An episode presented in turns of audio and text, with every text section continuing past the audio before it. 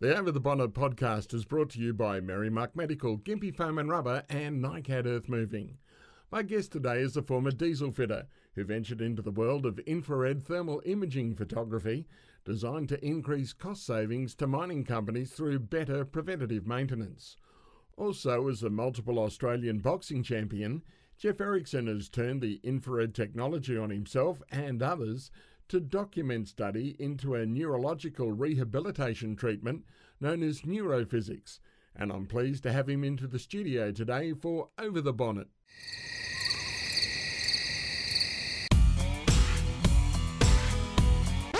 Over the Bonnet with Mark Peepers. oh, well, at least the guests are good.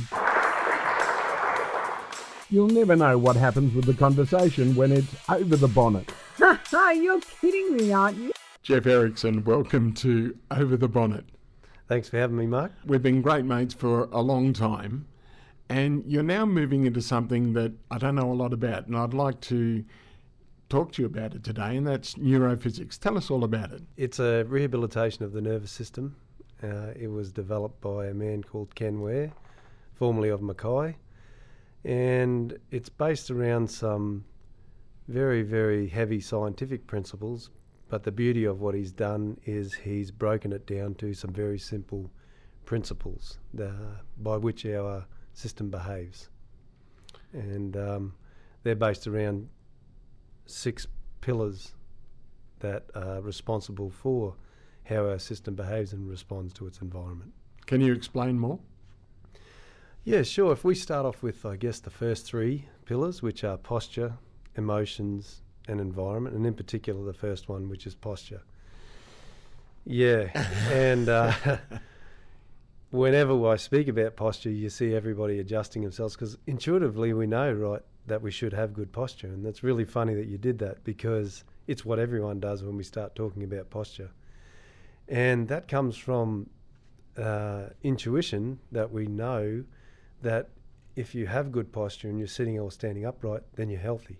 Okay, and if we if we saw someone walking down the street who was exhibiting good posture, chin up, chest out, and strolling along quite relaxed, we'd we'd say, well, that guy looks like he's happy and healthy. And conversely, if we saw someone walking down the street with their chest depressed and shoulders rolled forward, we'd intuitively look at them and say he doesn't look too happy. Uh, but what I like about what Ken's done in the in the realm of posture, and there's a lot of research to back this up, by the way, so it's not just him on his own, is that he's related that to information processing, and if you take that as a step further, when you're in a, a nice postural state, then you can imagine that we're actually processing a lot about our environment. Okay, and if we take that through an evolutionary uh, phase. Back in the day when we were wandering around the jungle, if you and I were wandering through the jungle and we were talking, and then I thought I thought I saw something up ahead that was possibly dangerous, like a snake or a tiger or something, then intuitively I would elevate my posture and try and look ahead and see if that was in fact something that was going to be dangerous to me. So I wouldn't sort of be crouching down like this. And so we know that if we want to process more, more information about our environment, then we elevate our posture. Um, and what that means to the health of the system is the system is able to uh, process information about its environment, whereas people who are exhibiting poor posture are pretty much only processing enough information to survive or to carry out their task or whatever it is they're doing in their day to day life. So that's the that's one of the most fundamental things about neurophysics I've enjoyed. So how does it work though when you're actually doing the actual treatment? What goes on? Okay, so if we convi- combine the, the first pillar with the next two important or most important pillars, which are uh, environment and emotions, um, when we are taking someone into therapy, and this is the other amazing thing that Ken's done, he's taken ordinary weights machines and turn them into very specific therapeutic devices. And the reason why he's been able to do this is because he's understood that those weights machines are just a piece of metal, but they are a way of introducing sensory input. And the second thing he's done in relation to information processing is he's understood that moving that very, very light weight very, very slowly allows the person to feel and allows the trained therapist to see what sort of responses that information processing is producing from within that person's system. So if we think about the weight, whatever it may be, and usually it's very, very light, it is non-threatening, and uh, it, if it's done very slowly, it's certainly not dangerous. So if we are receiving a response from that sensory input, or if we're seeing a response in the patient, then that tells us how that, that system and that person responds to their everyday environment. What's the correlation here? You're talking about a response. When you uh, are moving the weight slowly, so anybody, if I was to jump on a, a, say a leg press, and it wouldn't matter whether the leg press is here or in London or in Brazil, a leg press is a leg press. So the system knows what a leg press is once it's introduced to the leg press, if you don't know what it is once before. And then as you move the weight down very, very slowly, you'll often see some kind of muscular reaction, so shaking. Um, in its most mild cases, you know, uh, can evolve into a, I guess, a, a, a large tremor. In um, in other cases, but the point is, it, it is a response, and based on how much weight or sensory input there is, that response is is often um, an unnecessary response or an overreaction to that amount of weight. And yet it's experienced in everybody that comes along and, and engages in that type of movement. So Ken and his team have developed uh, this method of being able to visually uh, see those responses, correlate them to what the patient is feeling, and then teaching them uh, using goals and cues to deal with that response in a really calm, comfortable manner, uh, which they wouldn't have done before. We all store stress from the amount of information that we process about our environment. In our day-to-day world, it's it's bigger and faster than it's ever been, and unfortunately, our nervous system has not uh, evolved fast enough to deal with the amount of information that we're processing. So, a simplified version is that when we experience an overload of information, um, we often tighten up in areas that are related to our fight flight response. So, our trapezius up here, our chest, our abdomen, we hold our breath, and even our adductors. So, by teaching the system to relax in those areas, no matter what the input is, you're teaching your system to deal with stress coming in from its environment. And then what you get out of that is an ability to stay calm most of the time under various inputs of stress from the real world. So that's the that's the real game changer for the everyday person. Tell us about Ken Ware that's developed this system. Yeah, so Ken Ware, as I mentioned before, is from Mackay, where I grew up, and I'd come across Ken quite a few times. Um, and he was an ex Mr. Universe in, in the 80s. And he, be, he went on to become a, an Australian powerlifting champion uh, right into his 40s. So he, he pretty much practices what he preaches.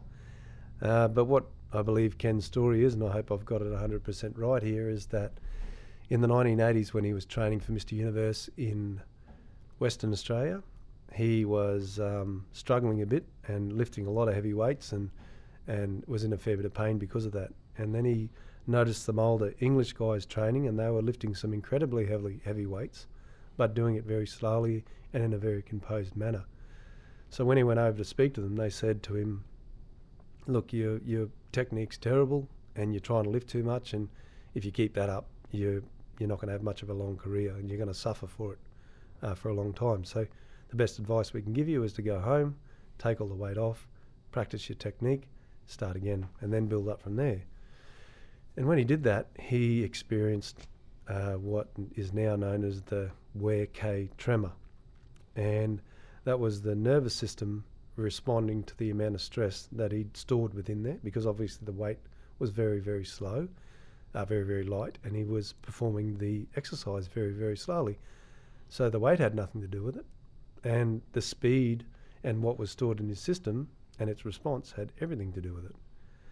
So he spent the next 30 years or so developing that into a system that was repeatable and was able to be um, reproduced for every person. And an amazing amount of science and research has gone behind that um, 30 years before anyone would actually even talk to him about it. And now he's got quite a uh, well-known presence in the in the area of, of rehabilitation from spinal cord injuries and brain injuries. So you've got an athletic background yourself. How did you incorporate the neurophysics and get introduced to it in the first place? Yeah, so it was actually from rehabilitation. I uh, there were two things going on in my life at the time, and they were, they were fairly significant. The first one was that I'd um, torn the bicep off my bone in uh, in an accident accident when I was helping uh, finish off my house. And the second thing was I was I was going through a bit of a, a tough time mentally uh, through a breakdown of my business. And uh, when I was doing some rehabilitation in the gym, I was introduced to this uh, therapy from one of the personal trainers at the gym who knew that I was I was open minded. I've tried a, a whole heap of different things in my life.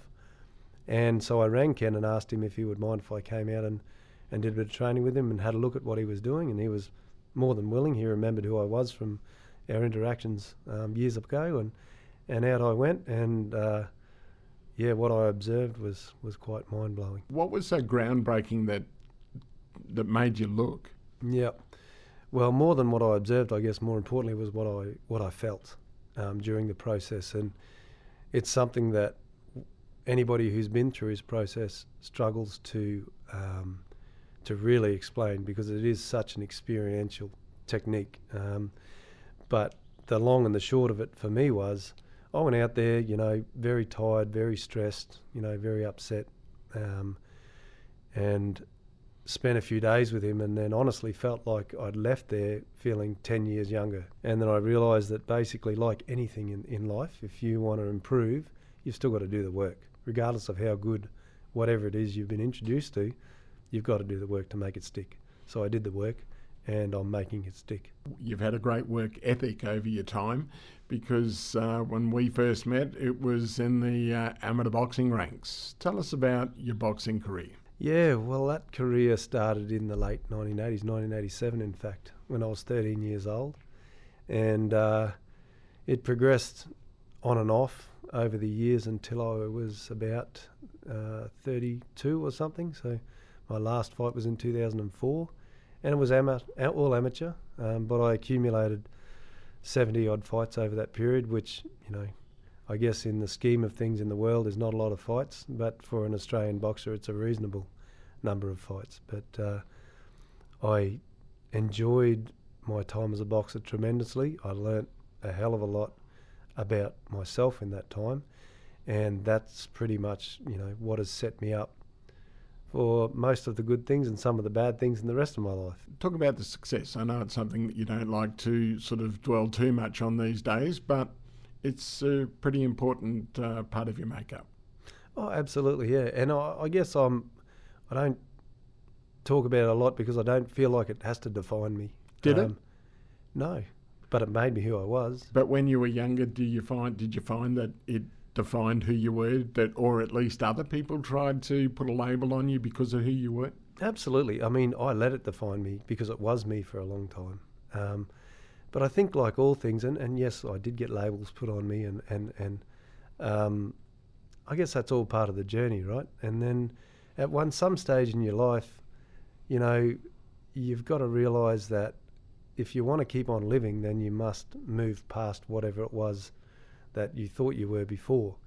Um, and, you know, going back to that journey, I guess for, you know, eight or nine years, boxing was everything in my life, you know. So I started off as a junior, as you said, and I I'd had a few fights and then I, I won half of those out of four, two out of four. And I thought, this isn't very good, even as a 14 year old. I didn't like that, you know. So I thought, I'm going to go back to the gym and, and train a little bit harder and, and fix a thing, few things up and get a little bit stronger. And then I came back when I was about 16. And that year I managed to progress through the Queensland and into the Australian titles, which I won. So that was a great start. And then the next year following, I, I won the Australian senior title, and, and the year after that. And then in the following year, I actually got stopped um, in in my Australian titles finals fight, and so that was a big wake up call because that had never happened before. Um, and I know I suffered a hand injury earlier the next year, and that put me out for another six months. And, and then I went back and I and I lost to the same guy, but fortunately I, I stayed on my feet this time and was able to complete the fight. So that was good. Um, it's funny because I remember that that night, and uh, this guy could hit really hard, and he was really sharp. And so the first round he caught me a couple of times, and I was I stayed on my feet and I started to come back, but didn't do enough, I guess, to win the whole fight. But I was actually very happy that I was able to do that, you know. And then the following year, I think I won, and then I had a few years off uh, in boxing and went around working around Australia in the mining industry, um, where I didn't really train a lot and uh, probably drank a little bit too much and had a little bit of fun, which was which was great. Thoroughly enjoyed it. And then when the Olympic Games was announced to be in, in Australia, I thought, well, if I'm going to have a try at that, now's the time. And uh, I ended up moving to Perth in early uh, 1998. So I think I moved to Perth in about February, March. And the Australian titles were in November. So I didn't have a lot of time. And I wasn't in, you know, definitely not in uh, fighting shape. So it was a pretty tough year.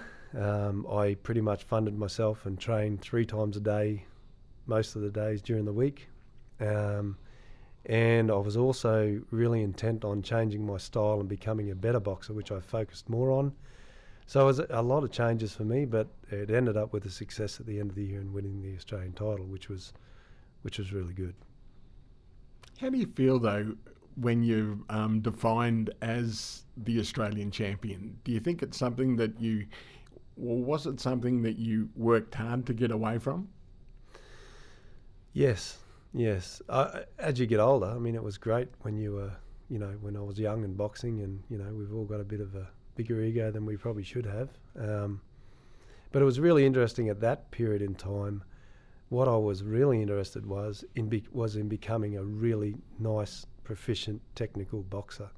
So I'd already, uh, over the few years break, done a bit of work to leave that part of it behind as far as um, I wasn't sort of too worried about what anyone thought of how tough I was or, you know, how rough a fighter I was, which is what, the first 50 something fights of my career was about. It was just about out toughing and out.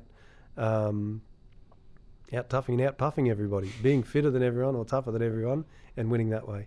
And so I'd already made part of that transition coming into uh, the 1998 fights, and uh, I was more about becoming a really, really proficient boxer, which is what I wanted to be, and I felt that I achieved that. But in doing that, I also felt that I probably wasn't um, as fit and as tough as I needed to be to, to make it to that international level, and, and, and subsequently I didn't. But uh, am I happy about the whole journey? Absolutely, yeah. So, what did you change when you went to become a more efficient boxer and a, and a better boxer? What did you do that was different from, say, the first 50 fights? Uh, well, first of all, I had a different trainer, and he was very technically focused, which is what I actually really enjoyed from the first time I watched him train people. Um, so, it suited the direction that I wanted to go in. And then what I did, so my average day of training in um, in Perth was wake up at five in the morning, and the gym was only you know a couple of kilometres up the road. So regardless of whether it was zero degrees or forty degrees, I was in the gym at six a.m. and I would do fifteen rounds of technique only. Um, so that was something I never did before. And then I would have a lunchtime run or a swim or something. So I'd do 5Ks or run Jacob's Ladder or, or swim a couple of Ks in the pool. and that was my lunchtime workout. And then I would do my standard boxing workout in the evening, which you know could involve pad work, bag work, and, and sparring and, and what have you. So I guess the real difference was the 15 rounds of technique every day that I did. That made the difference. So when you were doing that and you were just doing technique, you say you weren't as fit, but you came from a real fitness oriented uh, training regime where you were trained by your dad. And do you do you think you should have kept that, that regime up in a, in a way? Yeah, to a certain extent. So, what if I look back now and knowing what I know now about the nervous system and overtraining? I was I spent most of my time in those first years overtrained, um, and I don't know if you remember, but if a cold went by me, I caught it. You know, so my immune system was down, and I know you struggled with a lot of that at times as well through your training periods, because we were always just training so hard. You know, um, whereas in Perth, I probably didn't train as hard. I got a bit. I remember getting a bit crook there in in the in the winter, um, and having to back off a bit. But um, overall, I was probably a little bit underdone. So it would have been great to have the balance of both. So if I could have asked for anything, I would have had both of those trainers training me at the same time, and I think that would have been almost the balance. Because your dad didn't want you to train and he didn't want you to box. Not initially, no, no. He, um, I mean, it's a tough sport, and uh, you know, it's an honest sport, though. Oh, incredibly, incredibly honest. Yeah, and uh, you know, my first boxing lesson was a bit of a touch-up from my father, but not a, not in reality. Looking back, but it was certainly a wake-up call when he brought home the gloves after after me nagging him for months and months after I'd turned 13 and then we did a little sparring session. And every time I walked in, I walked into one, and you know that resulted in a few tears and him pulling me aside, saying, "Listen, mate, this is a this is a tough sport. You know, I'll I'll, I'll train you, but it isn't fun. It isn't what you think it is. It isn't what a movie is. It's you got to work hard, and you're going to have people who you don't even know punching the punching you in the face on a on a daily basis as part of this journey. So, do you really want to do it? And I said, yeah, absolutely, but I just want to do it better. And your brother followed in your footsteps as well. Yeah, absolutely. So Stephen was a was a very capable athlete, too capable for my liking. He was good at everything, and uh, he was the same with boxing. He, we actually, um, you know, weren't sure whether Stephen would like boxing, but he was just absolutely as natural at boxing as he was with soccer and tennis and football and basketball and whatever he whatever else he chose to do. Um, and I've always said he was far more talented than I was. He just didn't train at it for as long as I did. How successful did you get in in the uh, in the pursuit of the Sydney Olympics? So I ended up in the Australian team as as I won the Australian title, and then I went away to the Institute of Sport to prepare for the Oceania Games, which were held in Tahiti, and that was the final leg to get to the Olympic Games. And unfortunately, I lost in my first fight to the guy who eventually won it a Samoan. Um, and so I ended up with a bronze medal, and I didn't end up um, going any further in my pursuit of the Olympic Games. But am I happy with it? Absolutely. Yep. Do you have any regrets? No, I don't actually. I look back and I think um, I learnt an incredible amount. I learnt two different ways of doing the one thing, which most people don't in their life, particularly when it comes to fighting sports, and you know as well as I do a lot of people they learn one way and that's the only way, and they do that for their whole life. And I'm not taking uh, that away from anybody, but I was really happy that I was actually able to completely change my technique and become a really nice boxer, or I felt that I was a nice boxer. So it really matters to me little what anyone else thinks. I'm really happy with, with what I achieved and how I went. Thoughts of going pro? Were they uh, after you'd made the Oceania titles? No, actually, the the thoughts of going pro was when I was a young uh, younger guy, uh, in, when I was 17, 18, um, when I was going to do my trade. That was the toss up between you know maybe moving away and, and turning professional, staying home and and ter- uh, staying home and, and doing a trade. So no, I, I was I was definitely um, at the time of the Oceania Games, I was definitely. Um, I'd felt that that was it. Okay, I tried, and I'm happy with my effort.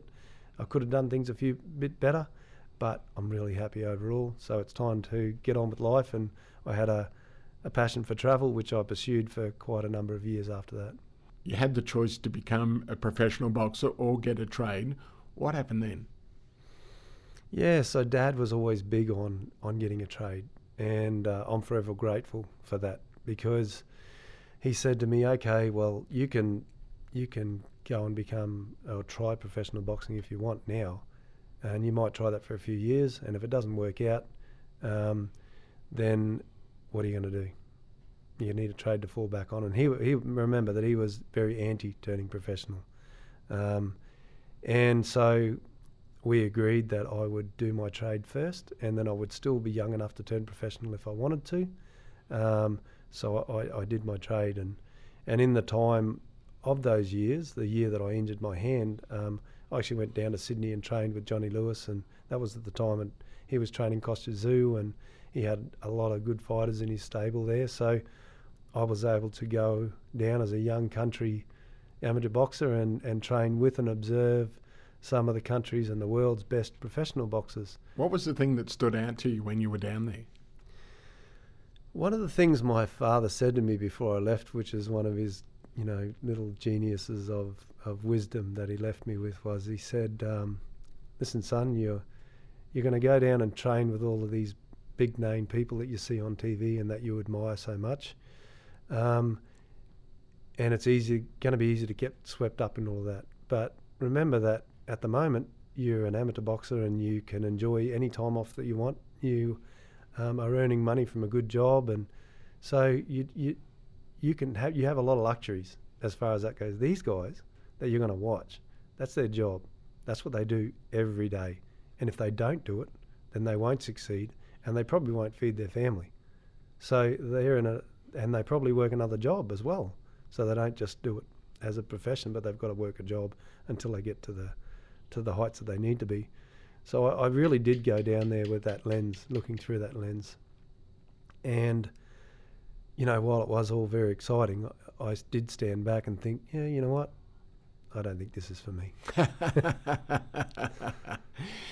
you look at uh, someone as good as Kostya Was he as good as they say he was when you got to see him in person? Oh, absolutely. Um, you know, I tell this story a lot. I, I went down there and I was considered myself to be super fit. Um, I was, you know, running 10 kilometres well under 40 minutes. You know, I could remember doing a thousand sit ups straight and someone timing me and I did it in 34 minutes. And, you know, I was swimming and running and, and, and sparring 10 to 12 rounds, uh, a lot of training sessions. So I thought I was fit. And then one day, uh, Johnny Lewis said, Why don't you go up with Kostya and do a, a leg workout today. And that lasted for an hour, and I couldn't walk properly for three days later. and I was actually blown away that I, you know, not not blown away that he was that fit, but I was blown away that I couldn't keep up, and I thought I was fit. You know, I was cramping, and and it was next level, obviously. Um, so, obviously, training wise, when you're a, an amateur boxer, you're an amateur, and you don't realise the gap between professional boxers and amateur boxers. Just like most people on the street don't realise the gap between an average person on the street is not trained in an amateur boxer. So I well and truly realised that gap. Um, and there was a, I can't remember his name, but there was a New Zealand professional training there, and I sparred with him, and basically I felt like I was standing still. I remember the first time I was hit by an Australian uh, professional middleweight, a fellow called Steve Peel. Yep. And I got hit by Steve with a body shot, and I thought, sledgehammer. and everyone was a sledgehammer. Absolutely. Tim Tszyu is now stepping up into the spotlight and trying to step out of his father's shadow. How good do you think he can go? Oh, I think he's amazing. I mean, I watched that fight the other night, and you know he's just so composed. He's got a, obviously a lot of of his father's composure in him, but you know I think everyone has been very hard on him because of his father's, uh, you know, legacy, and they're not really seeing who he who he is and who he could be, you know. Um, Australia is producing a, a, an amazing uh, group of young boxers at the moment, and he's certainly at the top of it. And I think he's got uh, an amazing future ahead of him. And I look I look forward to seeing him. And I certainly don't feel like I have the ability to critique him. well, you've got a little bit of ability. Now, when you're talking about you went two types of training, you went hard and you went soft. What brought about the soft and where did that all come from? In the gap years that I had there, I I sort of realised, and there was actually one telling fight, and I'm not sure if you were there, but when I fought the New Zealand champion Greg Bell, uh, he came to Mackay and we fought. And Greg um, was an excellent boxer and he was quite a bit taller than me. and that night, I certainly received some type of schooling. and, uh, you know, I fought very hard. And once again, I'm very proud of how I fought. I didn't give up and I fought very, very hard. And we're actually friends to this day. And, and through my business, I travelled to New Zealand pre COVID and catch up with him regularly. And we always laugh because it was a big, it was a hard fight for both of us. Um, but what I took away from those last few years there was that I, I certainly needed to change if I was going to become any better. And when you get that time off, when you're in it, you don't really get the time to sit back and review. But that few years, I, I, I took off and I spent time training lightly and I guess I just realised what I wanted to be, and that was to be a really good technical boxer. And then I, I felt that I needed to be that if I was going to become any better. So that was the driver. So looking at the relaxation side of things as opposed to the hardness. Yeah, looking at how to perform and stay relaxed. And it's something that I didn't crack really in my career. Um, the last time I fought an Australian title was in 2003, and I wasn't actually training for it. I went there as a trainer. Uh, and long story short, I was right into meditation then. So before the fight, because I knew I wasn't fit and I knew that I had to stay relaxed, otherwise I would blow out too quick, I actually meditated before the fight.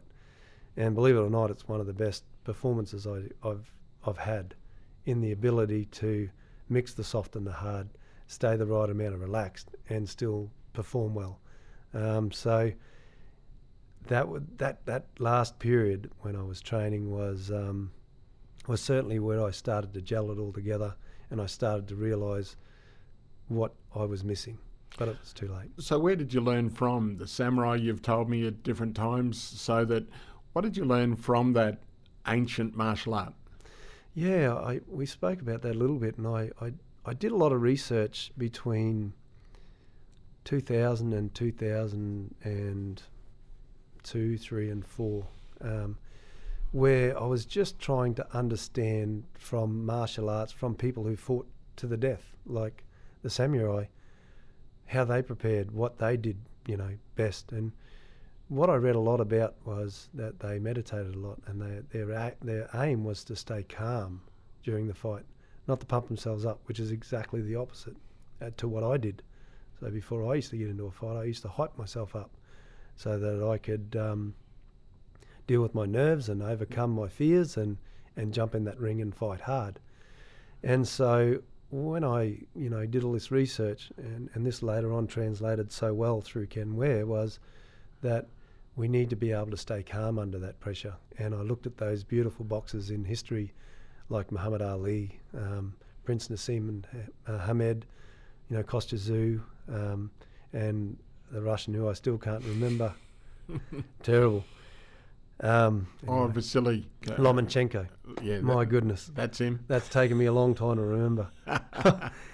Beautiful, right? And so relaxed and calm and focused, you know. And so they're living proof that um, that you don't have to pump yourself up to to go into that ring, you you can stay deadly calm and still perform beautifully. And obviously, a better way to equip yourself when you are under under pressure. Absolutely, in everything, right? The calmer you can stay, you know, it's what I tell my my kids. The worst thing you can do in any situation is panic, and the calmer you can stay, the better you can deal with it. The the the more um, composed you are, and the more you will see the situation for what it is, rather than um, overly emotionally reacting to it. Tell us about the meditation. Yeah, in about 2002, when I was living in London, um, I'd, I'd read a fair bit about meditation already, and you know, I'd, I'd read a heap of books about spirituality and what have you. So I was, I was kind of looking to that uh, to that inner path rather than the outer path, which is what I was experiencing through the boxing. And I joined a meditation group in London, and then I kept that up for a long time. Uh, and then it wasn't until 2008 that I attended my first proper retreat, and that was under a bit of duress because that was during or just after the global financial crisis, which I'd just started my brief, uh, business one year previously. So I had decided to go down and, and, and attend a retreat for 10 days, uh, doing Vipassana meditation just north of Brisbane here. And uh, one of the most difficult things I've ever done in my life, but also one of the most rewarding uh, things I've ever done in my life. And then I kept that practice up for quite some time, and then it fell away a little. And then uh, when my business, when the when the mining business uh, started to fail in 2012 due to the downturn, I sent myself packing off there again. And uh, once again, um, absolutely loved it and uh, got a lot out of it. And it's certainly. What's so difficult about the Vipassana? What do you find the hardest thing? Well, you're meditating 12 hours a day for 10 days straight. So if you've ever tried to sit in a room and deal with yourself only for 12 hours a day for 10 days, it's quite a difficult task. So you can't hide from yourself in that. Uh, part of the Vipassana is to, you're not allowed to look at anyone, you're not allowed to talk to anyone, and you're not allowed to gesture to anyone. So you're to completely isolate yourself from anybody else who's attending the meditation and sit with yourself for 12 hours a day and deal with whatever comes up. And in that amount of time, 120 odd hours, a lot comes up. it's interesting though. He's the boxer, of the Australian champion, yet the uh, the the meditation subject at the same time. Is it a clash of cultures? No, I actually uh, I actually got to understood that boxing was a was a vehicle um, that I used I guess, to express, you know, you're a young man, you you want to be someone and you want to be something, and and uh, you want to be like your father. Uh, there's a lot of things there culturally that, that I used boxing to express that through. Um, and one of the funniest things that I realised was that I probably spent 20 years turning myself into something that I wasn't really at my core. Um, and then I've spent the next 20 years undoing that and and and like I've always said, there's absolutely zero regret for boxing there because it taught me a lot.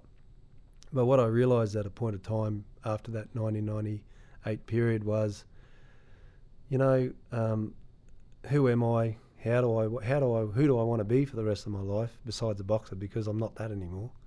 Um, and I really just wanted to learn to do things better and be calmer and be happier and and not to need to persistently drive myself to do something to feel like I was worth something. And so I but I also loved that that strict requirement for discipline, which is why I love business. It's not actually about the money. It's it's about being able to strictly stick to your game plan for a long period of time, regardless of the adversity um, that, that, that comes against you building up the business, you started out, you got your apprenticeship, didn't turn professional. Talk us through that process.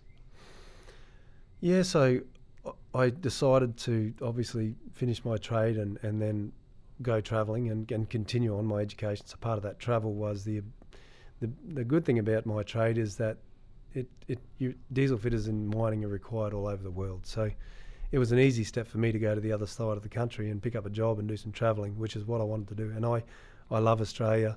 I love everything Australia had to offer. So I was one of those people who wanted to travel Australia first before I did overseas travel. And so I spent, you know, quite a few years doing that. I lived in Western Australia for almost um, almost five years, I think. So, or maybe six, uh, before I went overseas. And you know, I just absolutely loved it. I love the bush. I love being in the desert. Um, I love travelling around in those remote places because that, that feeling of remoteness is just what I love. What did that teach you? That was interesting because I didn't realise at times how isolated I felt.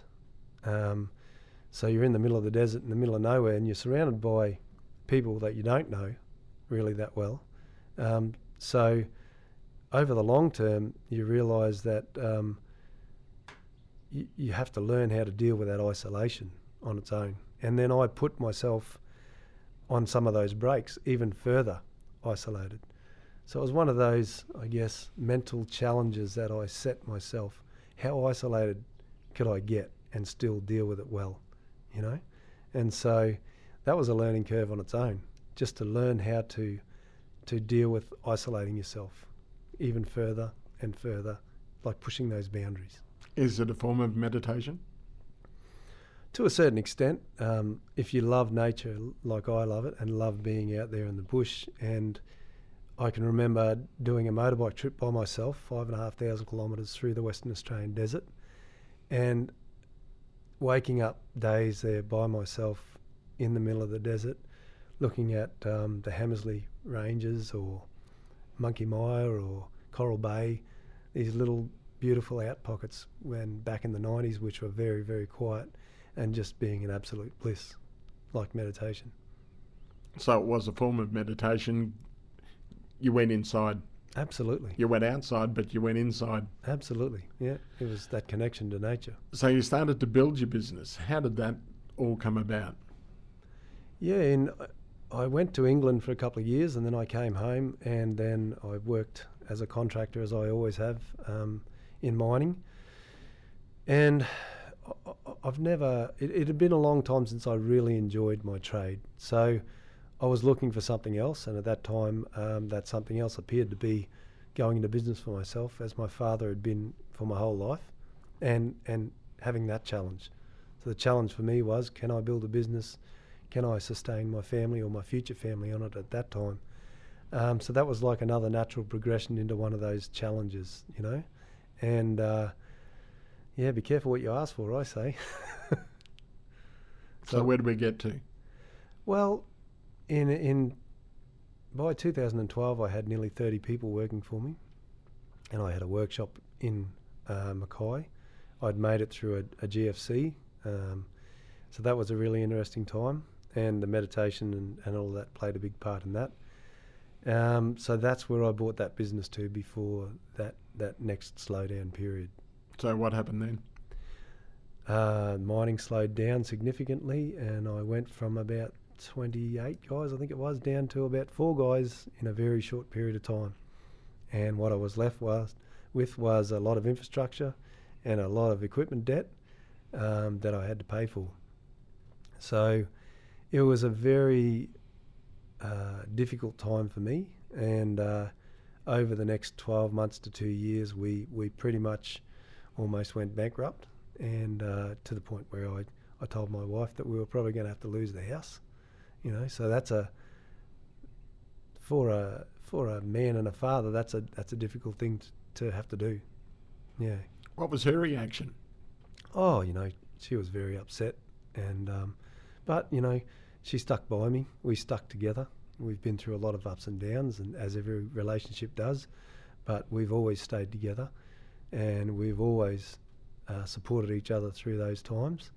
And when you've got a supportive wife and, and a couple of young kids, you sort of have to reframe um, how you think about your life and, and think about what's important. And so my driver and what kept me afloat at that time was, okay, I've got a roof over our heads, the kids are fed. Well, at the time. but even if I have to rent, right? So the, the, the, the thought process for me was, okay, well, you know, we're going to survive. We're going to get through this. And in, in world standards, we're not in poverty. You know, 90% of the population out there in the world lives in poverty. In, if we're in the Western world in Australia, we're not living in poverty. So it's not as bad as, as I'm making it out to be in my head, even though it feels like it at the moment. And that was how I got through that. So where did you go to from there as things are looking pretty bleak? Yeah, it allowed me to take my blinkers off and and uh, and then I ended up uh, using infrared technology quite by accident, actually. How did you get into that? So my I was building a house at the time in 2012, and um, things had just started to slow down dramatically at the end of that year, and there were some problems with the structure of the house, and I wanted to know how I was going to figure that out. And it was a core-filled block house. I was a bricklayer's son, so I grew up um, on building sites, so I knew exactly what it should have been, but it didn't appear that it was. The only problem is you can't see into walls, right? Uh, but I remembered the infrared camera salesman who lived locally telling me about its its ability to determine different levels of insulation in a building through the thermal pattern that you could observe from the outside. So I and he he'd been talking to me a lot about bringing that into my business in the earth moving, but I had my blinkers on, so I sort of always dismissed it. And um, so what I did was I rang him and said, "Do you think you could help me out here? Just see which blocks are core filled and which aren't." And he said, "Yeah." And he came around and with limited knowledge, to me it looked like X-ray, and uh, that's when the penny dropped, and I realised, wow, this you know this technology can see everything that I can't see, and I really need. I've got what have I got to lose, right? I'm going broke, so this could be a, a fantastic new avenue. So, so how did you want to apply it? What uh, what was your thinking at this stage? I um, I've, my main you know uh, time as a diesel fitter was spent as uh, working on bulldozers and diggers and, and trucks. Okay, so uh, a lot of the things that fail on those um, components get hot first. So it sort of made sense to me that the earlier you could identify uh, those failings in a temperature modality, the earlier you could do something about it and fix them. So if this technology was as good as I thought it was, and you know, this camera was forty thousand dollars on its own. Then I bought a lens worth fifty five, uh, fifteen thousand, and then I bought a laptop and a course. You know, so sixty thousand dollars was the, was the gamble. But if it could do what I thought it would do, then that would be doing something that nobody was doing that I knew of. You know, in that in that time. Um, the difficulty was when I did my research is that I realised that there were very few, well, there was no standards for that equipment and you know I paid for webinars and did all sorts of things, and the and the the information I was getting was quite rudimentary. So I realised that there was really no depth in what a lot of people were doing. A lot of people were saying they were doing these things, but there was no depth in what they were saying. So I saw that as an opportunity, but I didn't realise how difficult that was going to be to be able to bring that opportunity to life. Does it say a lot about you the fact that you're about to lose your house and you went and you spent 60,000 on equipment that you really didn't know what it was all about. Yeah, I guess what it says, it, you know, some people would argue it's I'm stupid, um, and I'm and I'm sure a lot of people did at the time, and I totally understand why. Um, but I believed in, I believe in myself, and I believe that I'm not stupid, and I believe that I have an eye for opportunity, and that's basically what drove me. Um, because a lot of people around me, when I when I bought it up, were sort of like shaking their heads and having blank looks. But to me, it made t- total sense. So I decided to go for it. And what happened after that? Yeah, that year uh, I bought that camera in early 2013, and I did my first Cat One course. So I knew what I was talking about, but it was also about being certified, about you know knowing what I was talking about. Um, and then I went out into the world of mining. I had a lot of contacts who would let me onto their site, and I'd budgeted for six months. That's pretty much all we had um, to get this off the ground. So out I went to all these mine sites, and and and I've said this to a lot of people is is that it was the best year of my life and the worst year of my life. Uh, it was the worst year of my life because I only got paid once for that whole year. I think the job was only about between five and ten thousand dollars, so certainly not enough to sustain everything. Um, and we were you know we were going broke so that was the bad part of it but the good part of it was was that nobody was paying me to do this so nobody really cared whether I got good results or not um, and what I did was it gave me the opportunity to do everything very slowly and really take my time to understand um, what was happening why it was happening how quick it was happening what temperature it started to happen at what temperature it failed at what all of those curves look like which it appears that no one's actually done uh, anywhere.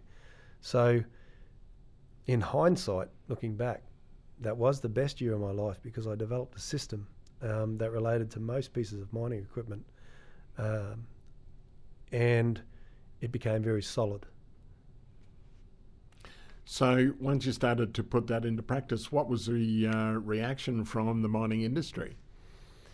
Yeah, so I guess in at the end of 2013, when I you know really wasn't having a lot of success securing any anything, I had a lot of, a lot of people on site who I was working, who I was doing the freebies for, who were really receptive but weren't willing to pay me for it. Why Um, not? Well, I was being told that they had no money to spend. They weren't allowed to spend any money. And so, you know, it was a difficult pill to swallow. And I remember, you know, specifically in 2014, sitting in my office with this, you know, fifty-five to sixty thousand dollars worth of equipment, and saying, "I can't believe how, how wrong I've got it. I can't believe that they can't see how much I can save them." Um, you know, and with the help of a friend, I actually put together an email that detailed some of those savings to some of those major clients. Um, and I ended up with two contracts out of it. So what I learned out of that was um, people when when when when their uh, business that they're running is struggling, they they don't have the time to work out those things like what you've saved them. So you've got to do that work for them and say, you know, this is what the potential savings are. Imagine if we if we did this on a regular basis and you know, and that's what led to those two contracts. And and of course, the people who are signing the, the purchase orders have to be open minded. They have to be what's called early adopters in industry. They have to be those type of people who go, oh, I can see what he's saying, and we're going to try that. And it actually takes a lot of courage to do that when you're in the middle of a downturn. So I'm forever grateful to those people. How much study did you need to do to get yourself to a stage where you could actually uh, give the data to people in a uh, in a way that would be saving the money? Well, I guess from two, from March tape 2013, I finished my course at the end of March 2013 until February 2014. So that's almost full 12 months, and I didn't rest much in that period. So what I did was I took whatever I studied all of the ISO standards, and I took whatever other standards were out there, and I started with that, and then I worked my way backwards. So there was a significant amount of work in doing that because I didn't know what I was doing. And I had some great mentors along the way, and I'm forever grateful to them, like Eric Thorup and, and Wayne Ruddock, because they were the type of people who had the experience, not necessarily in my trade, but they had a lot of thermography experience. And I could either call them or email them and send them an image and say, This is the problem I have. I'm not sure exactly what it is, but I think it's this. And they would, they would guide me along. Are you a groundbreaker by applying it to the mining industry? Uh, the technology itself has been involved in the mining industry for a long time. Um, I am a groundbreaker in the in the point that I believe I'm a groundbreaker in the point that the system that I've built. So it's not just the technology. Um, there's there's actually three parts to being successful in that area. One is good technology, and most people are too cheap to buy good technology. Two is to do the training, right? But the third part is is to develop a system. So you can buy good technology and you can get good training, but if you don't have a system that's repeatable, then you won't get repeatable results. In what way? If you, if I was to look at you as a as a um, human being in an infrared camera, and we perceived part of your musculature as hot, what would be the question you'd ask me? You'd ask me, well, how hot is it? And how bad is that? No, I'd just say, how hot am I? Sorry. right? So you'd want to know. You'd want to know um, is that bad or good? And how would we determine whether that's bad or good? Well, we'd have to look at a whole heap of other people, wouldn't we? But the, but the big thing is that we'd have to make that process repeatable and we'd have to make that process um, so procedural that we know that you are actually hot or no, compared to everyone else, actually, it's not too bad. You know what I mean? So the same thing is with machinery. We need to we need to look at a whole lot of machines in a whole range of environments and then take all of the data and correlate that and make sure that it's repeatable, then that's where you need a system. Because that data can be manipulated. Absolutely. Everything can be manipulated to how you want it. How can that happen? Uh, right from the imaging process, there's controls in the camera that allow you to manipulate the image, and you can make anything look hot and anything look cold.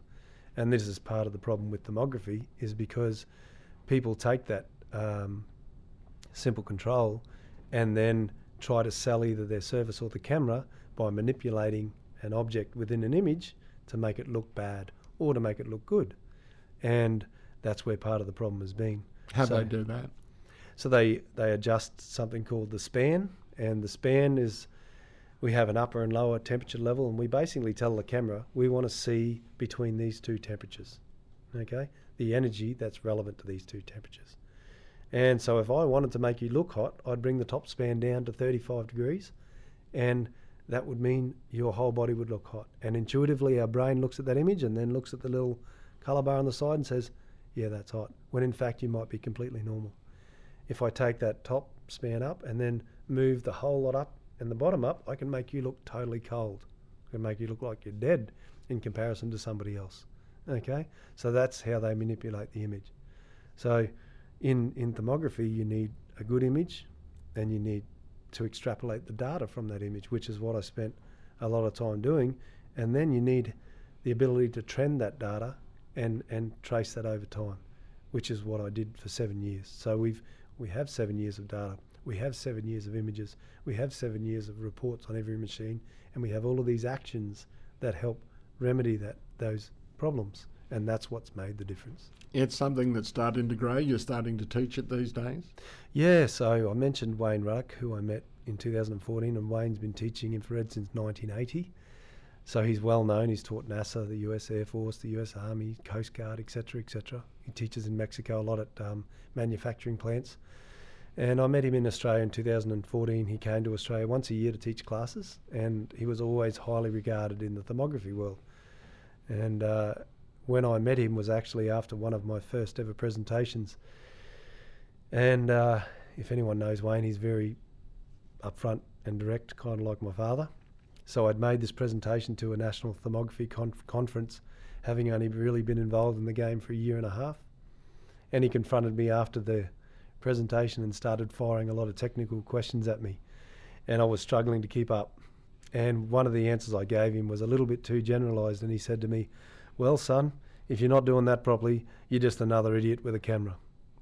And then I Because there's a lot of people that float around with a um, with a camera and think that they're uh, well, if they they might have an iPhone and they say they're a photographer. Absolutely, that's right, and and that's the analogy I, I use.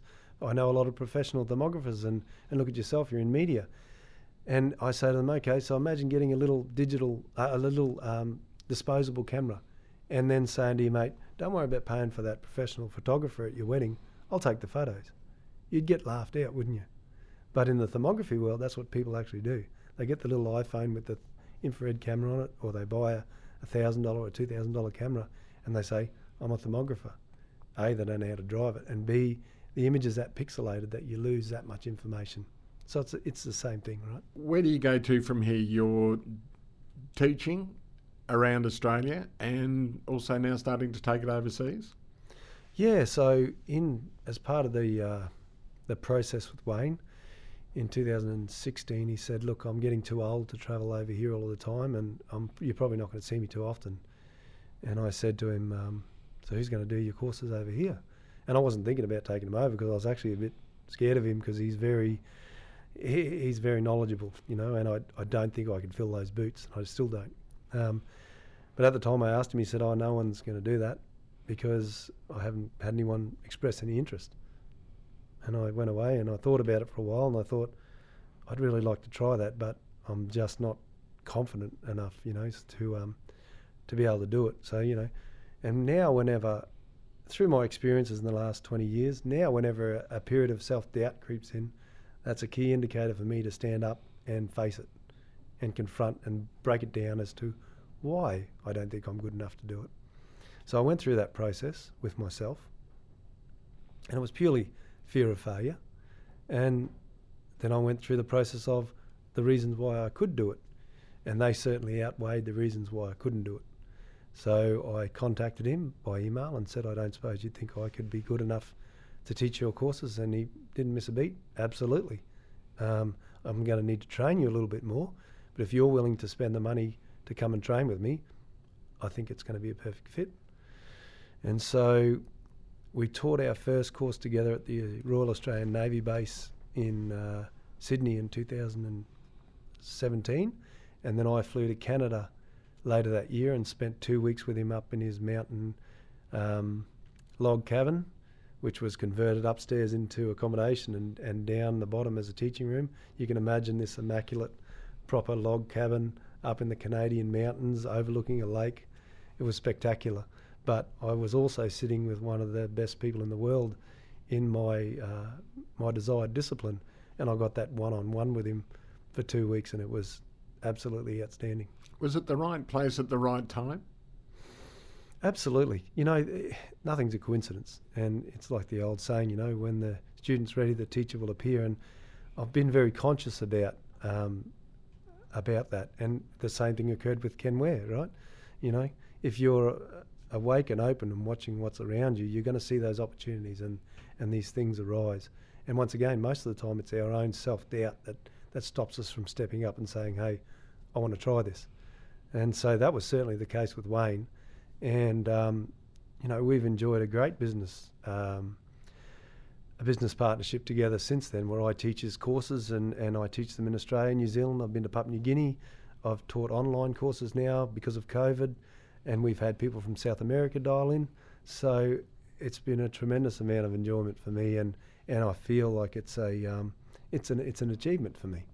When did you decide to turn the the uh, infrared camera back on yourself as part of the neurophysics with Ken?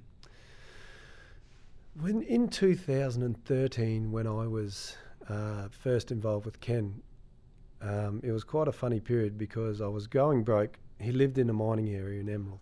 So it was kind of a good excuse for me to go out there when really I just wanted to be out there with him and learn. Um, but I was still promoting the thermography business and visiting mine sites on the way past or, or whatever. And I'll never forget, um, he had former world Hawaiian Ironman champion Peter Jacobs in for some treatment. And um, I was filming him in um, infrared while he was being treated. And the amount of thermal energy that dissipated from his trapeze um, in an eight minute period was astounding for me. And I'd already looked at a lot of different people doing a lot of different things. I'd, I'd um, looked at myself um, training. So I set up the camera on a tripod and started to record myself training just to watch what happened to my body as it heated up during a training process. And this was all in in in the looking at, at it through overtraining. So I wanted to understand what actually happens physiologically and thermally uh, during overtraining. And I went on in 2014 and 15 to write a few case studies about that, which was really interesting. Um, but that was all a result of what happened on that day. And I'll never forget that day as long as I live because the camera doesn't lie. It's a, a highly tuned scientific instrument and it's very accurate. And thermal energy just doesn't disappear and it certainly doesn't distribute itself in a human being. Um, so from that point on, the penny had dropped for both myself and for Ken that this could be an extremely valuable tool. So, how has the medical fraternity taken on this sort of treatment? the treatment with neurophysics as well as the infrared or well, each and both? Yep. So if you look at neurophysics on its own, I guess it's kind of like my story with the um, with the thermography and the mining industry. It's been quite slow. And remember, Ken's been at this for now 40 years nearly. So he's one of my inspirations for uh, for persistence. he he's been in the same boat but for much longer, where he knew his system worked, and he was persistent enough to get it. And now he chairs um, the International uh, Brain Disorder and Neurology Conference yearly, or, or he's part of the executive, you know. And so, as far as um, non surgical interventions in neurology, he's recognised in science as, as being, you know, some of the best in the world. Because he's had a lot of success. Absolutely, yeah. I mean, he's uh, John Maclean is a great story. Um, in 2014, I think that was, where John hadn't walked for properly for 25 years unassisted, and then within three days of Ken's therapy, he was taking his first steps in, in 25 years. Um, I've you know personally seen so many spinal cord injury patients improving or standing on their own and, and moving along their way. Brain injury patients, you know, so it certainly is an outstanding um, therapy, and it is taking time to be recognised, but it will just like all good things. Is it something that you retain your passion for and want to be doing for the next, say, 20 years? Absolutely, yeah. I'm, I'm nearly at the end of my studies and I've been very slow. Um, and I'm forever grateful for Ken and his wife, uh, Nikki, and, and the, the tutors at Neurophysics. Um, because I guess at, at my core, I love helping people. And I, and I, I can't think of a better way to do it. And the beautiful thing, as it turned out, is that I get to combine two passions, which is helping people and thermography. Um, so, what I'm looking forward to in the future is having my own rehabilitation centre, but bringing this infrared technology in and partnering up with um, some scientists like I have in the last five years. So, there's been a lot of small wins in the science world with what we do, and I'm really looking forward to bringing that to fruition because I've been the hold up because of the amount of time and energy I have you've been a, a, fairly successful amateur boxer. You've delved into the thermography, both in the mining industry and also the neurophysics. What would you consider your greatest achievement? yeah, being a dad. Why is that? How's that? You know, those little people are, um, yeah, they're just the most amazing thing that's ever happened to me. You know, they, um, to, I've got my favourite coffee cup, and it's just world's greatest dad. That's the proudest. That's the best trophy I've ever given, been given, and, and it, and it, um, I don't think anyone could give me a better trophy. You know, so that's how strongly I feel about um, about my achievement of being a dad. Yeah, so it's fantastic. What's the biggest thing that, that your kids have taught you? Through all the, you know, obviously my kids were were through were there through all of those tough times, and and um, that type of unconditional love that you get to come home to every day is is what makes everything okay, you know. And um, I, I, I, when I stepped out of my own road there after 2013 and 14, as I went through my process, I looked at them and realised how much joy they saw in life in the little things, you know. Um, they the way they embrace life and the way they look at new things um, is amazing. And I feel that we, you know, we lose that as we get older and everything becomes kind of, oh yeah, you know, I've seen it all before. Well, you haven't really. You just haven't seen. You, you've seen something like it, but not something the same. And you know, my son. I tell this story a lot when I watch him go to school in the mornings, and if I get to drop him off, he goes to school with the same group of kids every day but every day he runs over to them and hugs them like he hasn't seen him in two weeks, not that he saw him yesterday at school. And to me, that is what you learn from a child how to be that joyous and how to love your friends and, and your family around you, you know? Um, so I, uh, I try and embrace that and try and enjoy that life. And, you know, like we do when we, when we meet each other, we give each other a big hug. And I do that with a lot of my good friends because I think that it's just the most amazing thing you can do is, is uh, say good day to your mate and give them a good hug. You know, and that's what I've learned from my children. That's they're, they're the most amazing teachers ever. And a great way to wrap things up. Jeff Erickson, thanks for joining us over the bonnet. Thanks for having me, Mark. This podcast is brought to you by Merrimark Medical. Merrimark Medical is your local medical practice in Gympie, specialising in quality family medical care. Are you always sick, ranging from acute medical issues to management of long term chronic conditions? When you need to get better, even if you have complex health problems, get the right diagnosis with Merrimark Medical. Contact Merrimark Medical in Gympie on 54811873 or find them at 18 Young Street. The podcast is also brought to you by Gympie Foam and Rubber, your local store that specialises in foam cut to size. They've got all sorts of good stuff like upholstery or craft foam, or even loose filling foam. The shop is packed with things like mattresses and pillows. Ah, not so squeezy. And they'll also help you get down and dirty with rubber flooring and mats. And they've also got anti fatigue matting and they have industrial mats and rubber. And if they don't have it, Andrew will get it for you.